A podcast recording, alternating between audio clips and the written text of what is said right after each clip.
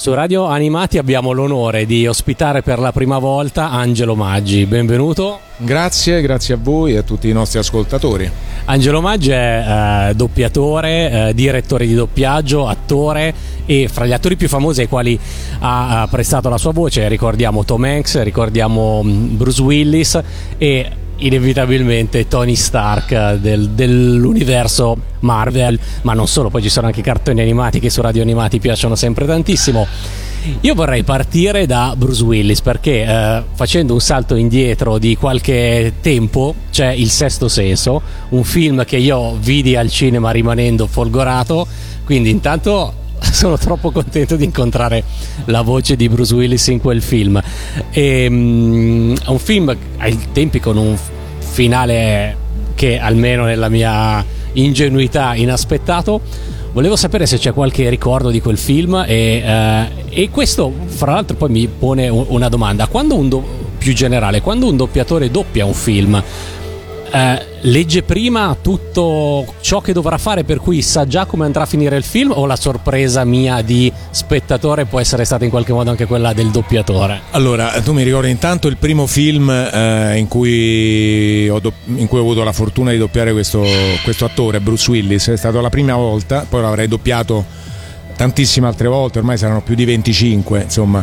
Quella è stata la mia prima volta e la debbo anche alla... sono stato scelto senza fare il provino da un grande direttore del doppiaggio che ha scommesso su di me e che risponde al nome di Francesco Vairano, grandissimo direttore del doppiaggio e probabilmente il più grande dialoghista italiano di dialoghi del doppiaggio, sempre a mio modesto avviso al 99% non si vedono i film che andiamo a doppiare. Noi li vediamo per la prima volta in sala di doppiaggio, eh, vediamo che dobbiamo fare, devi fare questo, eh, mettiamo lì e, e, e, facciamo sulle indicazioni del direttore del doppiaggio. E a maggior ragione io, come te, eh, ingenuissimo, anche io non avevo assolutamente a maggior ragione questo film non l'ho visto prima perché il direttore del doppiaggio assolutamente non solo non ha voluto che io lo vedessi il film, ma ha preteso cosa che non avviene mai perché i film si doppiano secondo il piano di lavorazione, magari la scena finale il primo giorno.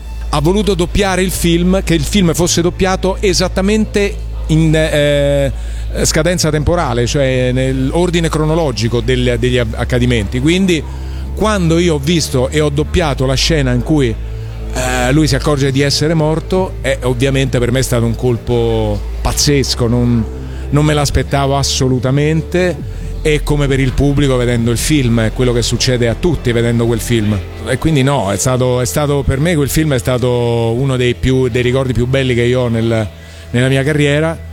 Ormai quest'anno con lo spettacolo che io farò a marzo per la quarta stagione il doppiatore festeggio i 39 anni di carriera. Quindi come potete capire i capelli sono pochi la, l'esperienza è tanta.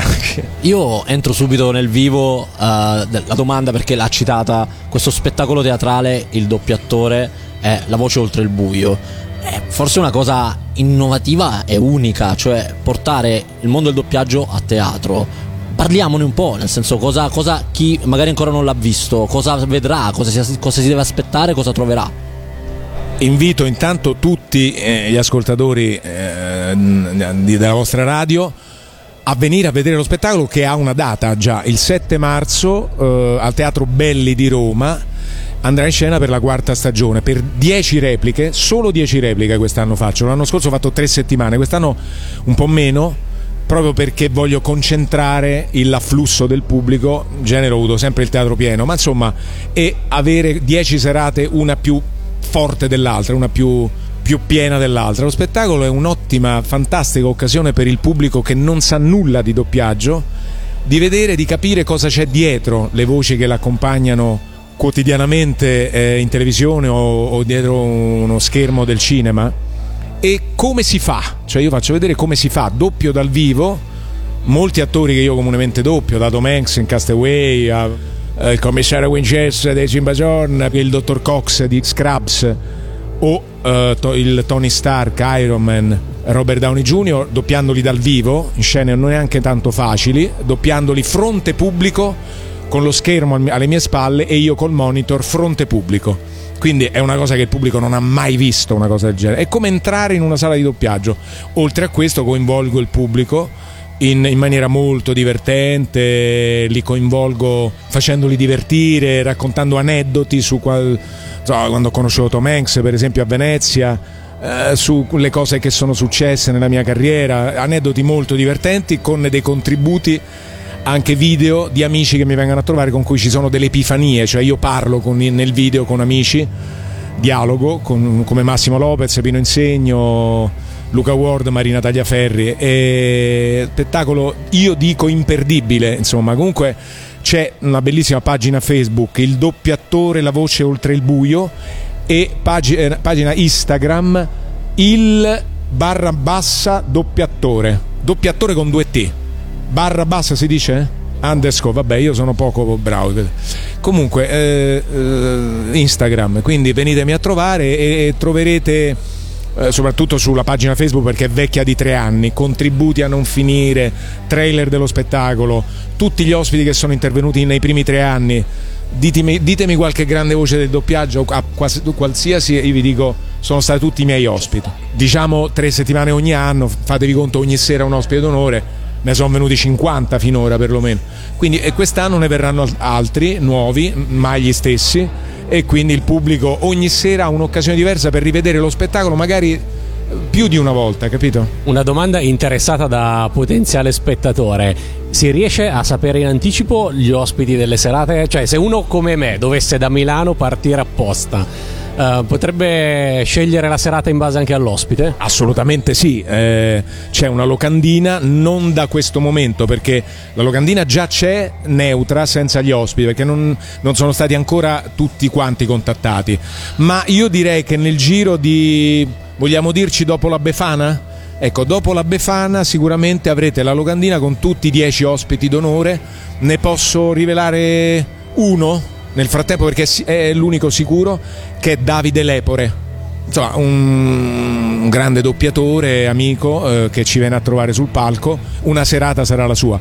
E ogni sera eh, voi vedrete nelle locandine degli anni passati c'è la serata col doppiatore eh, ospite quella sera. Poi sono venuti anche a trovarmi dei, so, degli youtuber per esempio è venuto Fabio Celenza.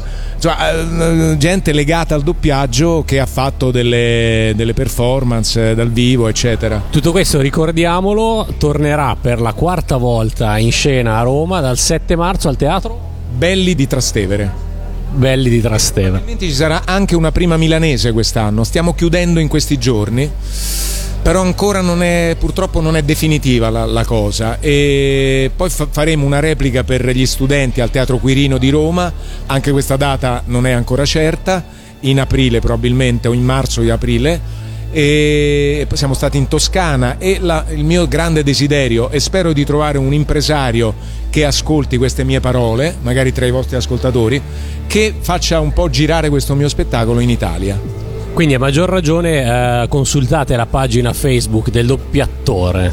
Doppiatore perché appunto è doppiatore ma a teatro c'è la componente di attore.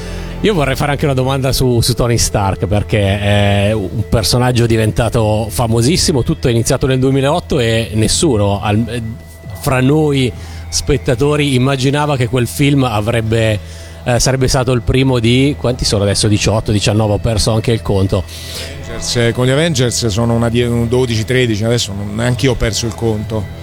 Eh, sono stati tre Iron Man e per ora non, ci, non, ce ne sono più di Iron Man, finora da quello che so io, ma gli Avengers continuano però.